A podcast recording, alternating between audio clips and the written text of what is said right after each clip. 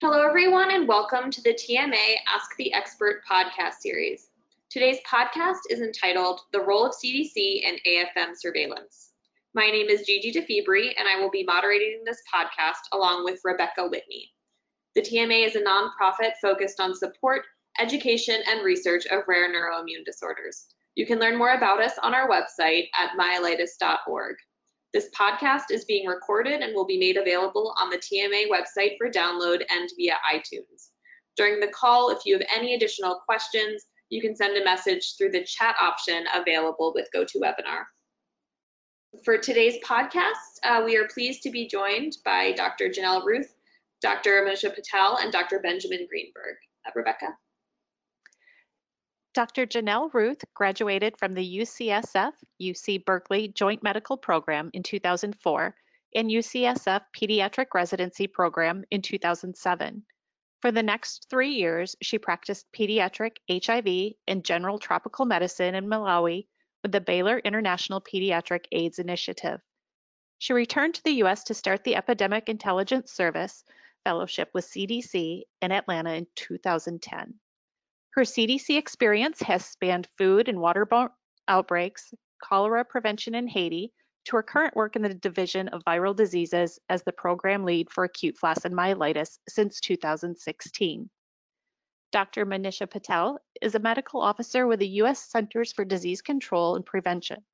She is the epidemiology team lead in the Division of Viral Diseases and oversees eight domestic viral programs, specifically measles, mumps, rubella, polio, acute flaccid myelitis, varicella, zoster, and cytomegalovirus.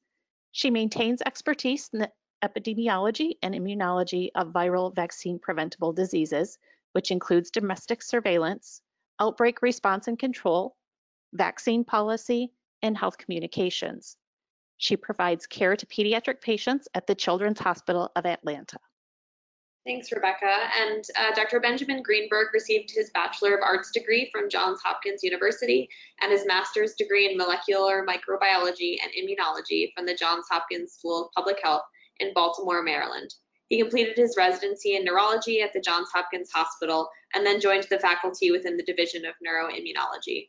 In January of 2009, he was recruited to the faculty at the University of Texas Southwestern Medical Center where he was named Deputy Director of the Multiple Sclerosis Program and Director of the new Transverse Myelitis and Neuromyelitis Optica Program.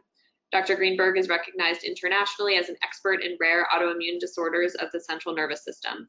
His research interests are in both the diagnosis and treatment of transverse myelitis, neuromyelitis optica, encephalitis, multiple sclerosis, and infections of the central nervous system. He is, currently serves as director of the Neurosciences Clinical Research Center and is a Cain Denius Foundation Scholar. Welcome and thank you all for joining us today. Thanks. So uh, to, to start, um, I'd like to pose the first question uh, to Dr. Patel. Um, the early response by the CDC, by CDC to AFM was controversial for some parents. Um, would you like to comment about this? And actually, before Dr. Patel chimes in, if it's okay, Gigi, I may just uh, step in and make a comment. So um, uh, and I, am very uh, interested to hear uh, uh Dr. Patel's assessment. But I, as having worked on this for uh, the last over five years and worked with a lot of uh, parents and families um, who've been affected by AFM and a lot of clinicians and researchers, um, I want to put the the question into a bit of context if I can, because I, I think there has been a large amount of frustration nationally on getting a handle on this entity uh, in its entirety. And as I've gotten uh, to work more closely with colleagues such as uh, Dr. Patel and Dr. Routh at the CDC, um, I've had a perspective on what we nationally have done right and what we might have done better over time. Uh, but I've learned a lot relative to the CDC in particular. And I, think a lot of the frustration early on uh, came in a couple different flavors. One was around uh, publicly ascribing causation, and we'll talk about that during the podcast of what's causing AFM.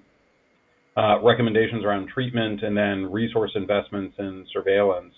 And as I've come to learn uh, much more than I ever did about our public health system in the United States, um, it's become pretty clear to me that there uh, is a huge need to invest much more seriously as a nation in what we're doing from a public health perspective. Um, the, the CDC's uh, mission, which is to protect all of us from a whole host of different conditions, is uh, being pursued on a significantly under-resourced uh, budget. The individuals I've worked with there have been uh, incredibly dedicated, gifted individuals, uh, but are part of a process that integrates a national public health system with over 50 different states that have uh, local and state level public health agencies that have to be involved at every step of the way. And so, as we as a nation have not, I would say, nimbly responded uh, uh, to every public health issue that comes up, I actually think it's impossible uh, based on the way we are are resourced. I, I, think the group we have working are incredibly uh, talented and dedicated folks. But if you listened uh, to the introduction, Dr. Patel is simultaneously overseeing uh, AFM, measles, and about six other things that I didn't know were on her plate. And so as we try to, I thought I was busy, uh, as we try to get a handle on things like AFM relative to a national level, I think we have to recognize we all have different roles to play.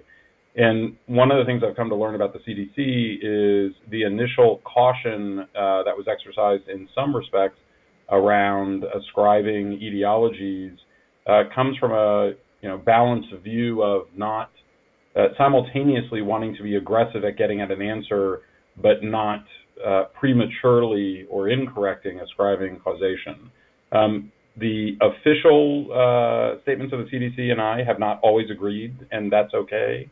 Um, I think where we've gotten to today is very clear alignment on uh, the science and the needs and, and the commitment to doing uh, the work that needs to be done for this. So, so before Dr. Patel uh, went through the, the timeline, I just wanted to jump in and offer that because I know the, the parents uh, and the clinicians have shared frustration over the years, and rightfully so.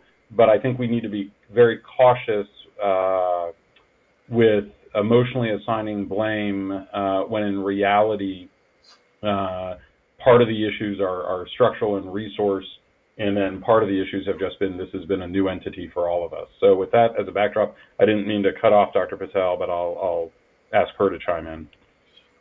Uh, Dr. Greenberg, this is uh, Dr. Routh, and I actually am going to cut Dr. Patel off as well. I just wanted to jump in because what you said is a really good segue into a question we get a lot asked a lot here at CDC. Um, and it's also a question we're constantly asking ourselves. And that is, why hasn't CDC acknowledged that EV-D68 is the cause of these AFM outbreaks, like others across uh, the country have done, and, and when will we? Uh, so this is an important question to address, and um, I do want to um, say frankly that CDC is a conservative institution. We have a very high standard for declaring the cause of an outbreak, whether it be AFM or other outbreaks we investigate, like foodborne investigations that may have downstream implications and effects. That said, we do acknowledge, and I really hope this was visible in our recent vital signs um, MMWR, that enteroviruses, including EV-D68, are leading candidates for the cause of this new AFM epidemiology that we've been seeing since 2014. Our research at CDC is really heavily focused on addressing some of the remaining questions we have about EV-D68, and we're engaged with other academic colleagues to address some of these questions. Um, we really like to pin down the association between EV-D68 and the reported cases of AFM. Still, we do know that there are multiple viruses that cause AFM, and one question that remains is whether there's actually a single virus causing these outbreaks every other year or whether there are multiple viruses. For example, just in 2018, we do know that there was another enterovirus, EV-A71, that caused an outbreak in Colorado that did have AFM cases associated with it. So while we do focus on enteroviruses and EV-D68 as the leading hypothesis, we want to keep other avenues of research open so as not to miss any cause.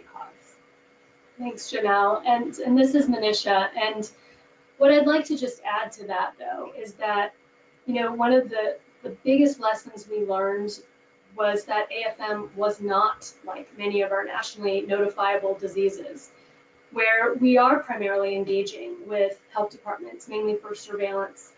And certainly we have partner organizations we liaise with and outreach activities um, to the public, but AFM is different. And um, this illness will require active involvement from public health and other federal agencies, but also academia, clinicians, and parents to move that needle forward.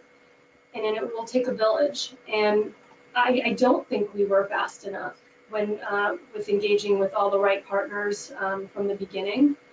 And I particularly will say that um, we weren't fast enough with parents. And we know that they have a tremendous amount of knowledge uh, about this illness because they're living with it every day.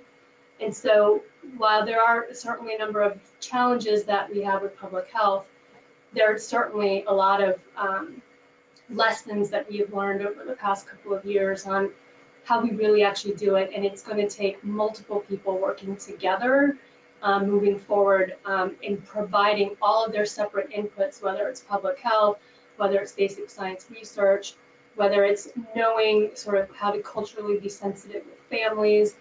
All of that together is going to take a lot of effort, like Ben was saying, um, and and a lot of activity engagement forward. And, and I'll, just end with saying that we're all in. Um, CDC is all in to, to, sort of work on this um, really big issue.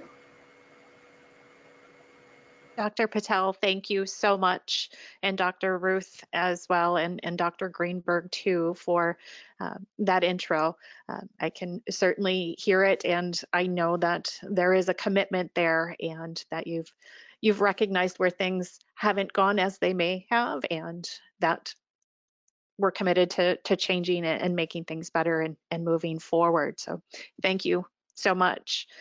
Um, moving forward into some of the questions we received for our community, um, we often hear about this being polio-like um, with AFM. And one of the first questions we received is, why is this not called polio? The three polio strains, and Dr. Routh, you had mentioned D68, A71, but also the, the Coxsackie virus are all in the same virus species and all have caused identical damage. Can you elaborate a little bit as to why it's not called polio? Rebecca, this is Janell. Thank you so much. It's a great question, and I'm glad you asked. Uh, we were actually just discussing this very question with Dr. Priya Duggal yesterday. Uh, she's the geneticist from Johns Hopkins and was visiting us to talk through some of her work on AFM genetics. I think about this in three main ways. So three major reasons that we're not calling AFM polio and we're trying to stay away from the words polio-like. The first reason is historic. The second has to do with cause. And then the third has to do with clinical presentation, which then leads to treatment and prevention. So you're correct in saying that both the disease caused by poliovirus and AFM share that same spinal cord lesion.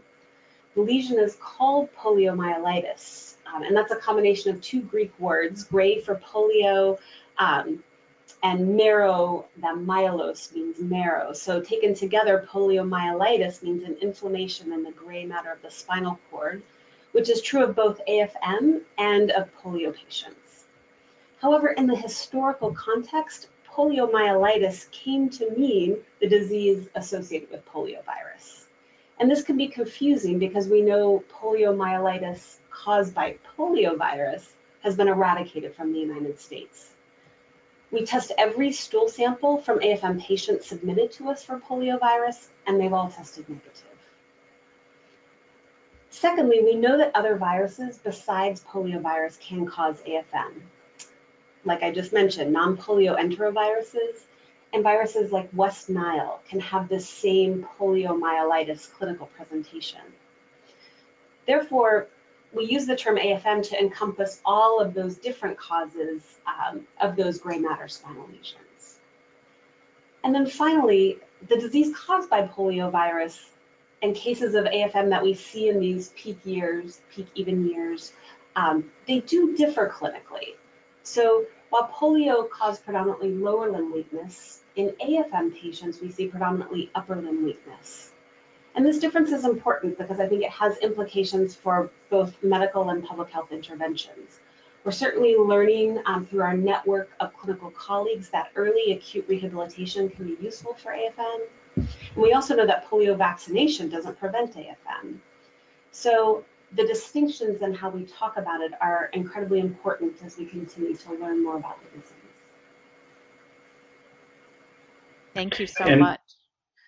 I'm If, sorry. if I can jump in there just to, to add to that, because we, we get this question all the time, and, and um, Janell's answer I think is perfect. But just to draw an analogy that, that people can use, um, on any given night in the emergency room, two patients could be admitted with trauma to their spine.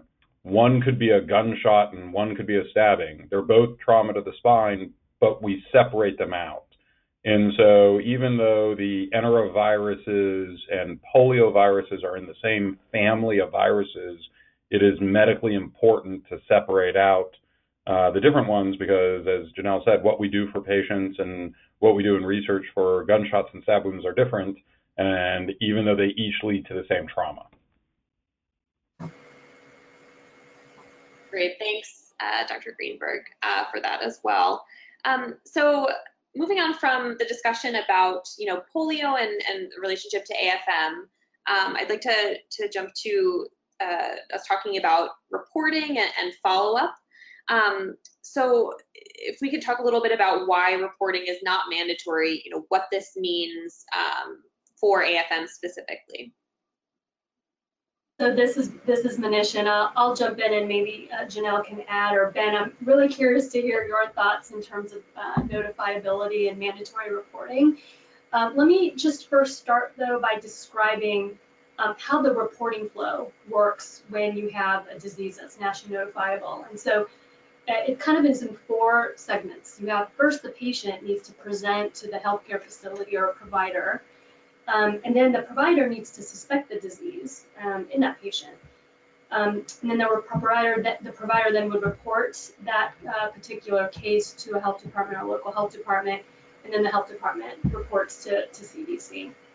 And so, um, even though, and I don't know if uh, um, many of you that are listening on this podcast have heard this already, but even though the proposal to make AFM nationally notifiable. It was not passed. Um, it was not passed at the Council of State and Territorial Epidemiologists annual meeting that occurs in June every year. Um, and one of the, the key reasons it didn't pass is because we currently don't have a confirmatory test uh, for AFM, which is one of CDC's priority research areas.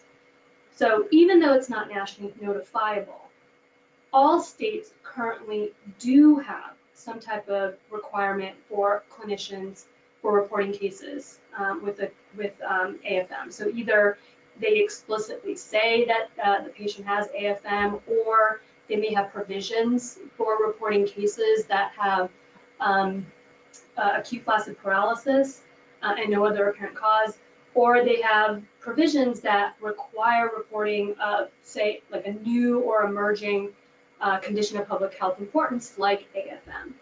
So if we go back to the reporting flow I just described, um, one of the things that we did after 2016 was, after the 2016 outbreak, was to help build some additional infrastructure for health departments.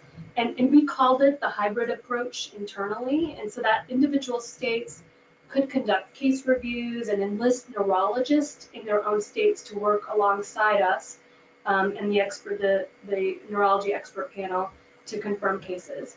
And we felt this was really important because not only would it help increase knowledge and awareness of the health departments that we were working with directly, but there would be also some indirect effects because health departments would then be sort of armed with knowledge when they engage with their uh, community providers.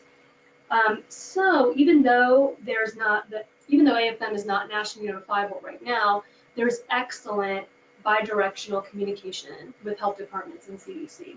So one of our main goals with the AFM program in when we look at where the gaps are in the reporting flow is the strengthening of the frontline providers. So we obviously have neurologists and infectious disease physicians that may be more acutely aware, but we're talking about you know, the pediatrician and the, the urgent care provider that um, a patient might present to.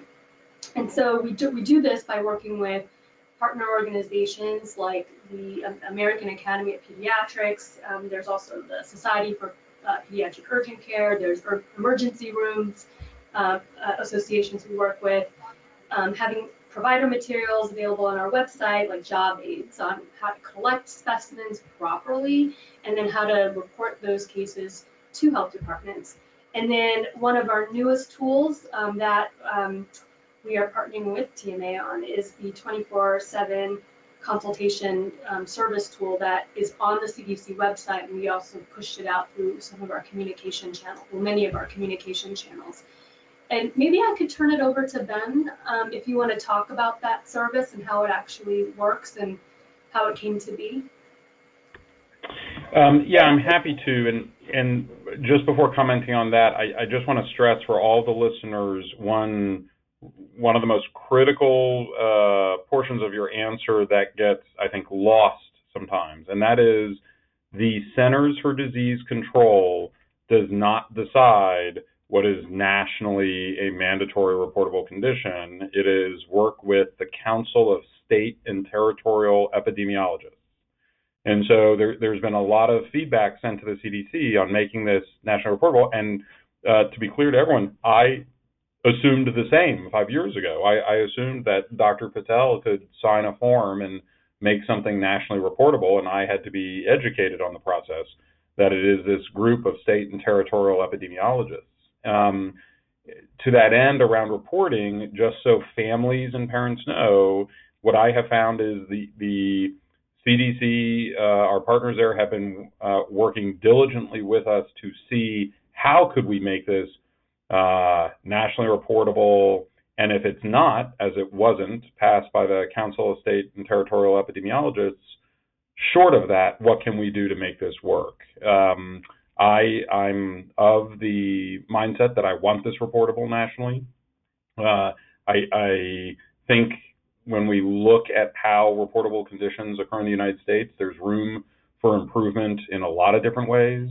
But since we have not succeeded in getting that group, the, the state and territorial epidemiologists, uh, to support the proposal, as Dr. Patel said, uh, we are trying to um, fill in the gaps and make sure every case gets counted. And what was referred to was a service that's uh, being offered uh, via the, a partnership via the TMA, uh, our center here at UT Southwestern and the Transverse Myelitis Center at Johns Hopkins, where now any clinician nationally can go online, fill out a very simple form, and within 24 hours get a real-time consultation with myself uh, or Dr. Pardo at Hopkins uh, or one of our TM experts at the centers, and uh, support for both TM and specifically AFM. And as part of that process, we have it protocoled to remind clinicians uh, that these numbers need to be reported to their state and local health departments and are there to prompt them. Um, it is uh, phenomenal that even with the amount of press and, and attention this has gotten, I'd say about half the time when I'm talking with clinicians around the country who have a possible case, uh, they may not have yet reported it to uh, public health uh, officials. So Dr. Patel is right. Even uh, if this became nationally reportable, we still have a long way to go to reminding our clinician colleagues when managing a case that they need to alert others for public health reasons. Thank you, Dr. Greenberg and Dr. Patel. That uh, is incredible information. I did not realize myself that um, it is not the CDC that makes this a nationally re- reportable um, disease. So, to kind of elaborate on that a little bit more, how and do you anticipate that it ever would be um, something that would be mandatory um, to report? And for families that are advocating and continue to advocate for that, what suggestions are there, um, if you are aware, for them to to to reach those individuals who would make that decision? Yeah, so I'm I'm going to give an unofficial answer because um, I'm I'm not sure in terms of uh, my colleagues at CDC and about advocacy avenues around this, but but the as a a uh, person in the clinical trenches, what I would encourage families to do who feel uh, that this should be reportable is take advantage of uh, your uh, representatives and your leaders. We we have found uh, partners in Congress who are have been frankly uh, moved by the personal stories of families. Uh, if I speak to members of Congress about needs for resources for research or public health, it, it only goes so far because, as we all know, we have a lot of needs in the country. When families engage uh, with elected representatives, it is much more impactful. And, and the TMA has, has worked hard to organize and, and work with um, uh, TM and AFM families to help bridge that gap. And uh, our AFM parents group has done an amazing job of uh, integrating with Congress and trying to get advocacy there. That is one place where uh, voices can be heard. Now, they have no mandate over the Council for State and Territorial Epidemiologists, but I'm willing to bet that if there's uh, pushes for this coming from Congress, they they have a say uh, and a voice that would be meaningful. I am uh, other than finding who your state's representative is to the council and and sending them a letter or an email, making uh, uh, your thoughts heard. My understanding is that uh, we would need to overhaul uh, how the council assesses what should be nationally reportable or not, and frankly, invest the resources. One of the the factors in the decision um, for the council is uh, they're stretched very thin. Every time we add a nationally reportable condition, there is an investment that has to go with that. It's it's not a cost-free event. There's a significant amount of work that goes into it, and these are the same individuals who we are asking to monitor for bioterrorism. These are the same individuals who will get up at uh, 3 a.m. on Christmas Eve because there's a suspected case of Ebola somewhere. These are the same individuals who are managing uh, measles outbreaks uh, across the country. And so we, we can't continue to ask our public health infrastructure uh, to be perfect and do all things at all times if we're not willing to invest. And the people who have the uh, most meaningful voices in setting that investment priority for the country are families that are affected. And so, so I encourage everybody to think broader than AFM and think about this purely from the public health perspective and talk to congressional representatives about this is an area of infrastructure in the country uh, that we never fully appreciate uh, until we absolutely need it, and sometimes that's too late. And so we, we need to get vocal about pushing for resources to do this. If there are resources allotted, I actually think the council may consider this differently. Um, but that's just a guess on my part. Thank you, Dr. Greenberg, for for that. And I wanted to ask too, because I know it, it can sometimes become interchangeable or confused, but can you or one of the other physicians clarify the difference between what is mandatory reporting and what is nationally notifiable? Yes, this is Manisha. I can I can do that. So there's nationally notifiability is basically a passive surveillance system. And so even diseases that we have that are eliminated in the US, like measles or polio, are nationally notifiable, but there's actually not any mandate to report um, these diseases even to CDC. The mandatory requirement, which requires state statutes and sort of the legal components of, of their sort of public health regulations, that's where the mandatory component um, actually comes into play. And so we actually, even, even with CDC, we use different language where providers are required to report to local health departments and health departments then notify CDC. And Janell, I don't know if you wanted to. No, I think that sums it up well. Great, thank you for that clarification. Um, so moving on, um, I'd like for us to discuss about uh, follow-up specifically. So um, does the CDC currently or state health departments follow up with all patients? Um, or, you know, if they do, how, how long does this follow-up occur for? Gigi, thanks. This is Janell, and I'll take that question. Um, so, you know, first I'll say that I think this is an area that we could have done better in previous years. Uh, long-term outcomes of AFM patients are incredibly important for our understanding of this disease, and I think um, we recognize that last year we needed to be doing more to really understand long-term outcomes across our national um, confirmed cases. So we have implemented a long-term follow-up project. We are now interviewing all confirmed and probable cases from 2018 with a standardized questionnaire to be able to track um, outcome measures um, over time. These outcome measures are going to be collected at two months, six months, and 12 months post limb weakness onset. Right now, we're starting with the 2018 cases. I think, you know, there, and Ben can correct me if I'm wrong, but there are a lot of changes that do take place from onset of limb weakness through that first year of follow-up, and we would like to understand that better. I think based on the results and the data that we um, receive from these interviews, uh, we may decide uh, to look back further. One other thing that we are doing um, is partnering with the National Institutes of Health, and again, Ben can elaborate on this, to conduct a natural history study. This will be a prospective study moving forward.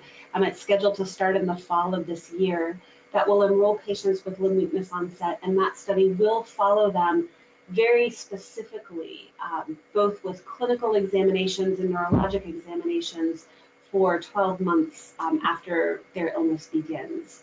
So we're hoping that that combination, both that natural history study and then our larger overall um, outcomes with our national um, AFM group will help us understand a little bit better um, what those outcomes are. And and so if I may just chime in there. So the, the, the efforts around outcomes are definitely picking up speed, but but um, to the members of the, the TMA and our AFM community, uh, at this state, what what we we're happy to see um, the increased data collection around outcomes, but they are still limited in terms of, of time frame. And as a, a clinician in the field, what what we really want to see ultimately are the two, three, four, five, six year uh, outcomes for several reasons. One is uh, to get rid of the myth that uh, people can't or don't recover. We are seeing very slow but meaningful recoveries two, three, four, five years out. And anecdotally, I feel it's related to the level of uh, intensity of rehabilitation that goes on, but I can't prove that statement yet until we collect the data. And um, our uh, we had submitted a, a, grant request to the NIH for a long-term outcome study and got notified yesterday, unfortunately, that we were not being funded for it.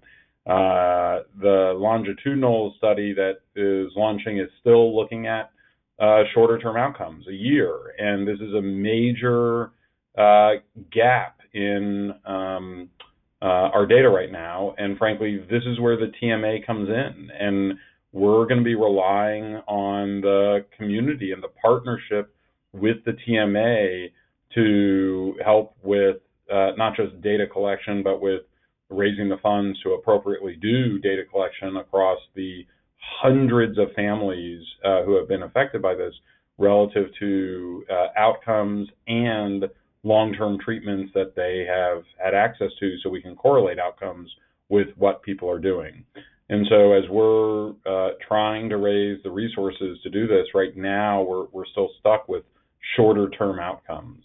Um, but we'd love to prove to the world that uh, with interventions, uh, our kiddos can continue to make progress. Thank you again for that information. Um, like to move on and ask a question about the recent MMWR that was uh, that was published and the statistics on that report. It had been questioned uh, that there were 231 spine MRIs that were performed on confirmed cases, yet there were 233 that were confirmed. I believe that has changed, but I just want to clarify that um, with, with Dr. Routh or Dr. Patel, and also ask about the definitive criteria that is used by the CDC to confirm these cases. Rebecca, thanks. This is Janell, and I can clarify that. It just goes to show no matter how often you look over your data, uh, sometimes you miss something, and uh, that indeed was an error in the table. Um, when we went back and looked to see what cases uh, those those two were that did not have spinal MRIs um, conducted, we actually found that they did, and that it just was an error in data entry. So we are now reporting that um, all confirmed cases did have a spinal MRI performed, 233 out of 233, and that um, erratum um, will go uh, will be published by MMWR on August 9th. So the table will be corrected and a, um, a, new uh, uh, manuscript will be published on August 9th. So um, thanks for that question and giving us the opportunity to correct that over the podcast. Um, you also mentioned uh, the CDC case definition, and um, I did want to take some time with this question because it's a good one, and it is actually one of the reasons we wanted to do this podcast in the first place. I think there is a lot of confusion between CDC's surveillance case classification and a diagnosis of AFM by the clinical team. Um, and so I'd like to explain um, how I see that difference, and then either uh, Manisha or Ben uh, would love to hear your thoughts as well. Um, so first and foremost, uh, we know that AFM is a spectrum of clinical illness. I think all of us would agree that some children have a greater degree of paralysis than others, um, and, and we see really a full spectrum. It is incredibly important for clinicians to recognize AFM across that entire spectrum and get patients into care quickly. We never want to discount a case of AFM. It's incredibly important for us that AFM is recognized by those, you know, early clinicians. Patients get hospitalized, respiratory status gets monitored because we do know um, patients can decompensate quite quickly, particularly um, in their respiratory status. So the diagnosis of AFM should be made quickly and it should be made in conjunction both with the clinical team and experts in the field, such as neurologists and infectious disease docs, um, as well as now this new um, TMA 24-hour consultation that um, has been alluded to already. Um, it's important to have that diagnosis made so that medical management can be initiated, including, um, as I've said before, that acute rehabilitation. Surveillance case classification, on the other hand, is a much different entity. It takes much longer. I think, as many of you know, it can take weeks to months to get that case classification back. Um, and that's because the purpose of surveillance is really different than the purpose of diagnosis. We need a standardized case definition to compare trends across years and trends across different states. And the challenge of creating a case definition for AFM is that we don't have a simple diagnostic test. It would be great if every patient came to us with an MRI showing a clear anterior horn cell lesion um, that would be diagnostic of um, AFM, but we don't. That, that just doesn't happen. So instead, we created a surveillance case definition unique enough to count AFM cases, but also not broad enough to include things that are not AFM, like transverse myelitis each case, the medical records and images um, for each patient are reviewed by a panel of neurologic experts, and even they have difficulty sometimes distinguishing AFM from these other illnesses. And so you're correct, and, and parents, you know, that say, well, my child wasn't counted um, in the CDC surveillance case definition, you're, you're correct that right now our case definition is strict. It may not capture all cases of AFM at this time, but for us, it's really necessary to use this clear definition for standardization and to help us understand more about the risk factors and causes of AFM. As we learn more, we'll definitely revise and revisit that case definition just like we did this year, um, making modifications um, hopefully um, down the road to be more inclusive. But one goal I think that we really have, and that was one of the reasons to put out the vital signs, was to make sure that clinicians know that our surveillance case classification is not a substitute for diagnosis, um, nor should um, it, it um, change the diagnosis. And um, we want to continue to emphasize that point with clinicians moving forward. Yeah, that's right. This, this is Manish, and I just wanted to add that uh, just in general with case definitions, if you look at, you can find this on the web, looking at different nationally notifiable diseases, that case definitions are purposefully kept simple. And, and that's so that providers across a vast array of expertise um, know who they should report. And so if they see a patient meeting simple criteria, they would make sure that they're contacting their health departments. Now, on the flip side, we know that patients, and I, I say patients, um, not cases, which is the word we use for surveillance, but patients with AFM are complex and um, they have different presentations, different test results, recovery periods, and degrees of paralysis. So kind of what uh, Dr. Routh was referring to is that it really should not be superseding the diagnosis and the ultimate aim is to make sure patients are managed quickly and um, with the best medical care they can, um, but that we're able to capture trends across time so we can identify risk factors. And I think that some of the, the accumulation of data that we've had since we started surveillance in 2014 has been incredibly instructive, including revising the case definition, identifying risk factors, knowing where gaps in our knowledge base are from a public health perspective.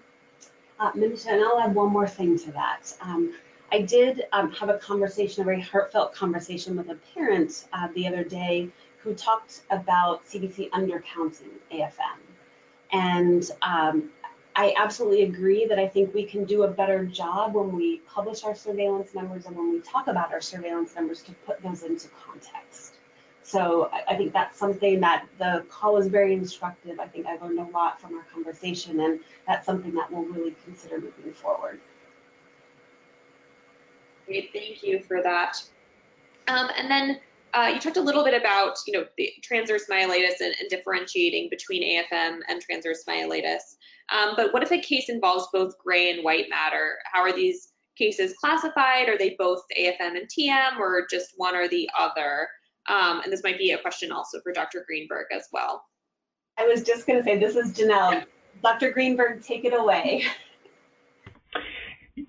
yeah, so uh, the way the definition is written, and frankly, the way we operationalize things clinically, at least I can speak to my center and I'd say the majority of centers I work with, is if, if there is a predominance of gray matter involvement, um, it'll be classified uh, as AFM. And what we're seeing um, in our data from the capture study and what we've seen just clinically is if you take the definition where where a child has a flaccid limb, gray matter involvement, and you don't use anything else to to exclude patients, uh, it can be up to a half of patients who have uh, some level of significant white matter involvement. And so um, those are uh, included, they get reported as AFM.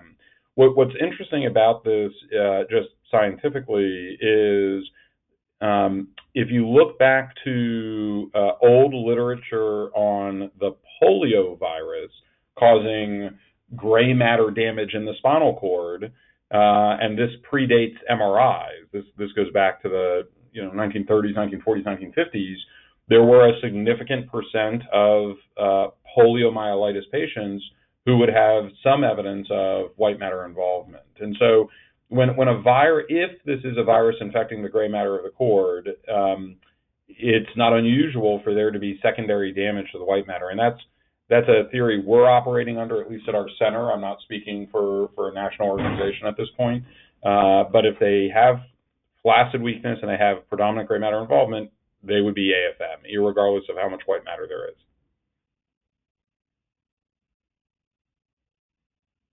Thank you, Dr. Greenberg. Really appreciate that. Um, a couple of questions that have come up from families is their concern about how the CDC discusses recovery in children with AFM, um, often making it seem like recovery is better for them when there are still so many kids who are fully paralyzed and vent dependent and not really eh, paying as much or seeming to pay as much attention to the respiratory distress that is associated with AFM. Would either Dr. Routh or Dr. Patel like to comment on that at all? And, and actually, if I can chime in uh, just before them, I, I, hate cutting them off, but I, I just um, uh, want to point out just one aspect to this that's important to keep in mind. It, eh, from where I sit on the clinical side, uh, there is an extraordinary spectrum of injury and recovery. And uh, frankly speaking, there's an, an interesting phenomenon. We've seen this in other conditions where uh, individuals and, and families of individuals who are more severely affected, and, and this would make sense, uh, tend uh, to take advantage of, uh, not take advantage, take uh, part in community-based resources, uh, support groups, organizations, the TMA, AFM Parents Group, etc. And for families where kids had a milder case and recovered and have little to no deficits and are, are going on, uh, it's kind of a bad dream and it's past them and they they've moved on. And so if if we look at um, within uh, social media organizations that are supporting families in need very appropriately, I think we get a little bit of a skewed view in severity.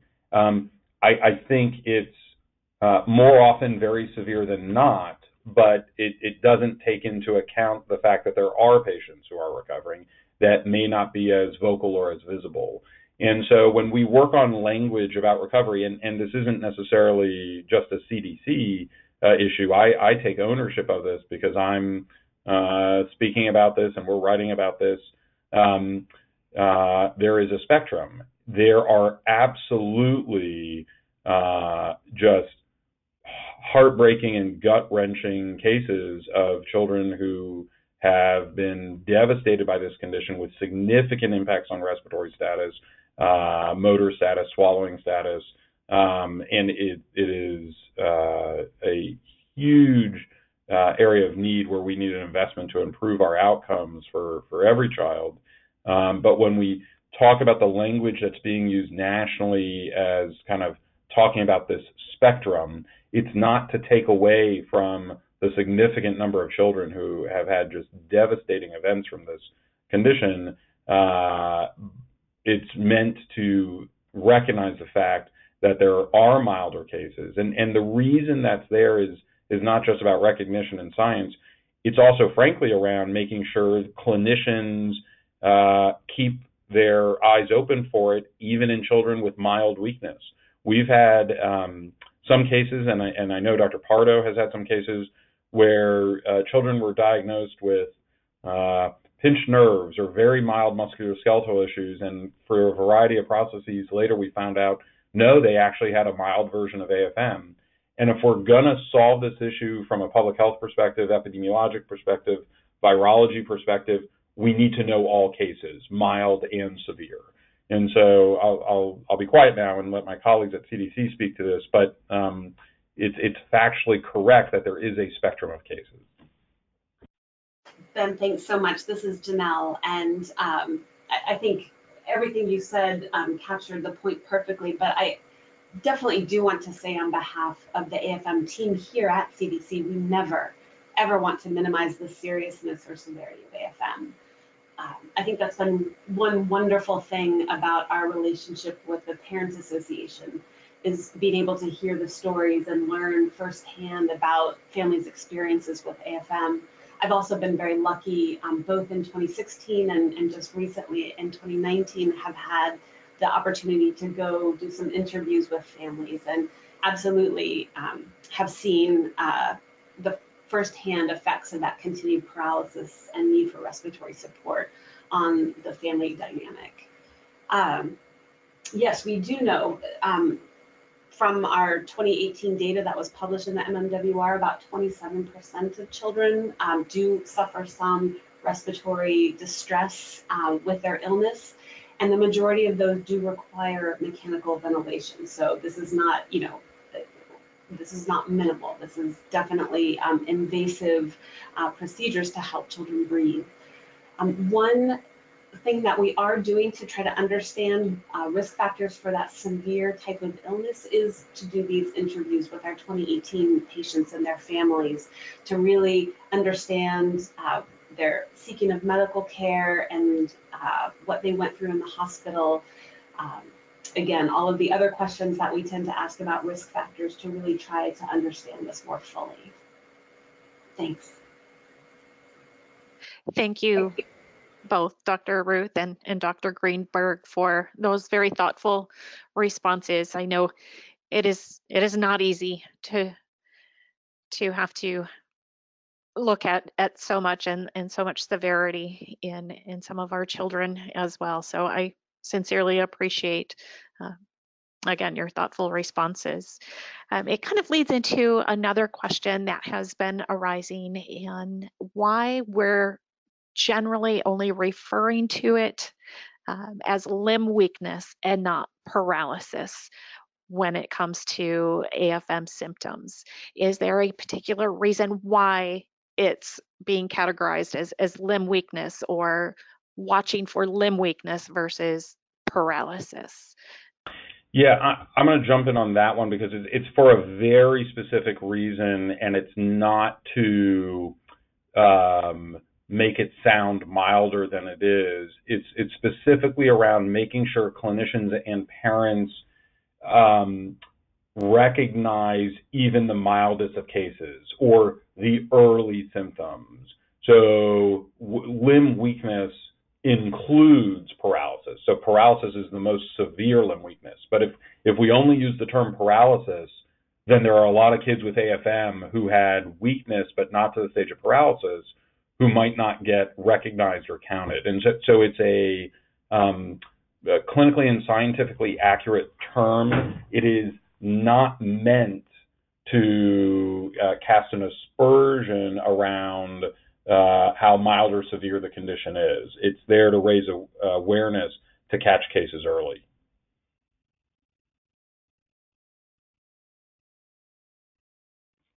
Thank you. That's very helpful.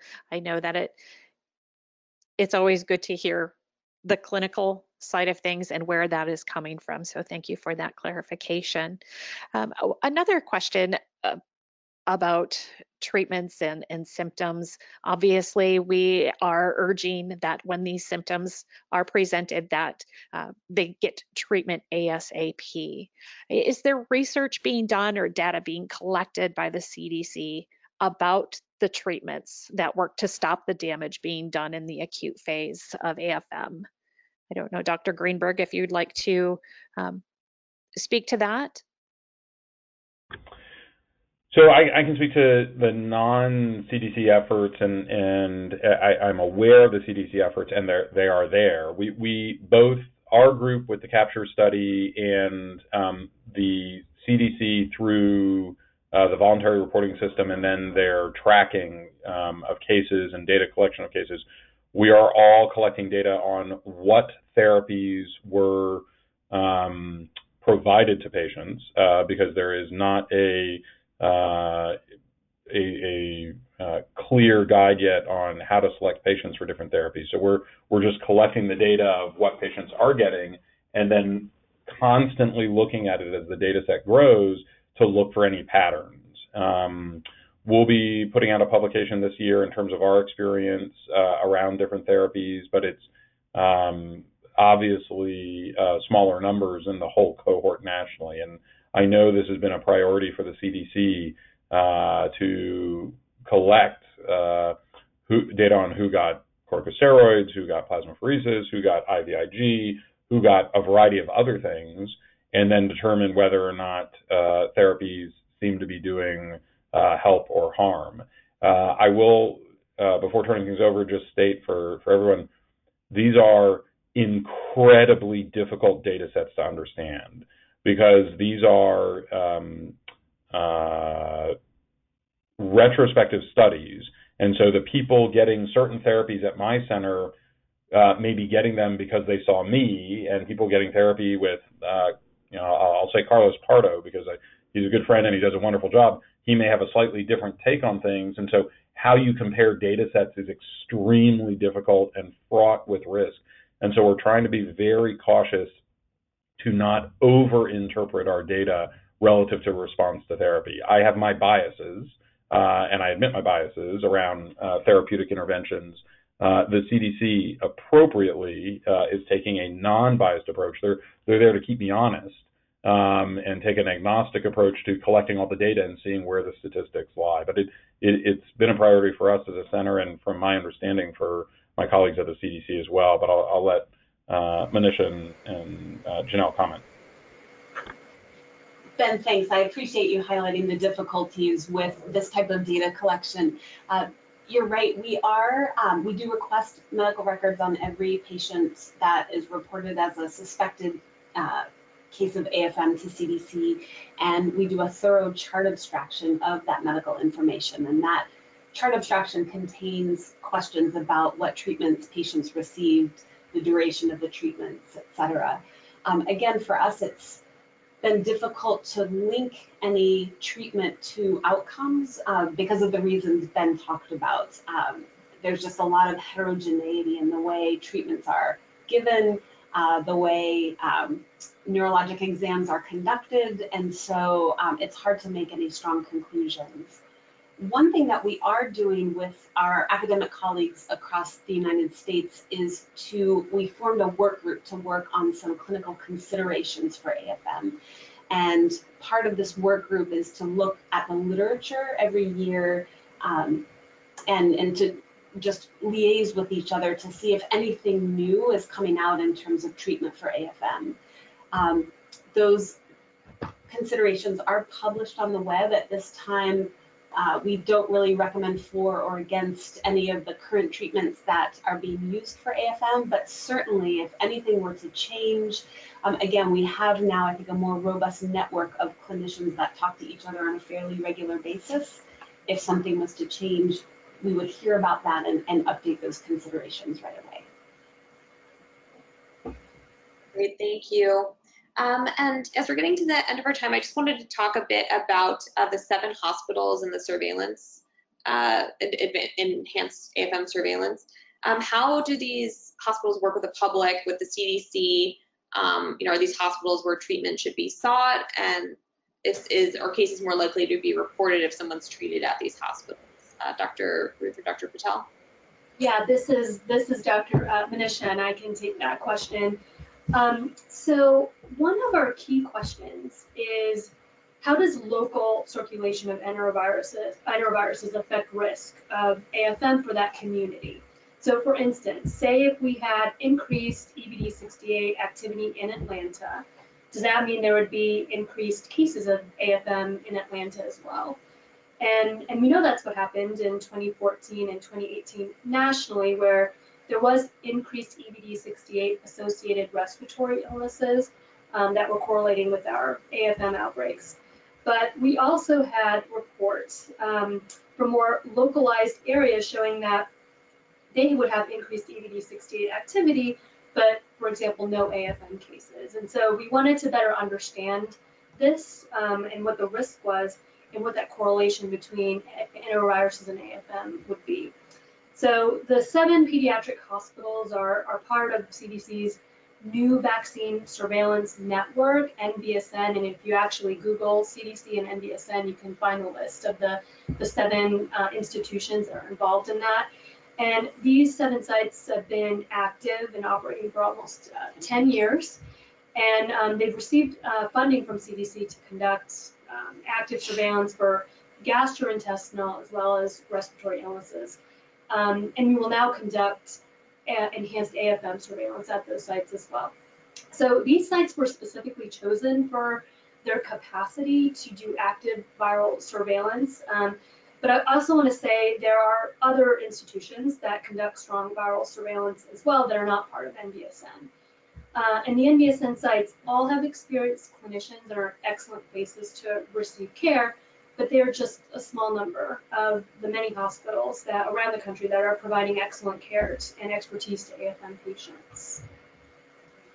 And, and I'll just jump in and quickly say, um, I, I hope that cases are not more likely to be reported from one of those seven hospitals. Really, one thing that we've really tried to emphasize in the last month is um, early recognition of AFM and reporting. Uh, that has gone out over our vital signs blast, and we are going to continue to work on that in the coming months. Our communications office has made contact with over 23 different professional organizations around the United States, and we are going to continue to work with them to make sure that every case gets reported to the health department. Thank you, Dr. Patel and Dr. Routh, for giving us some additional information on those sites. Uh, we're actually at our hour mark now, and we certainly want to respect your time and schedules. But before we formally end our podcast today, is there anything that either one of the three of you would would like to add.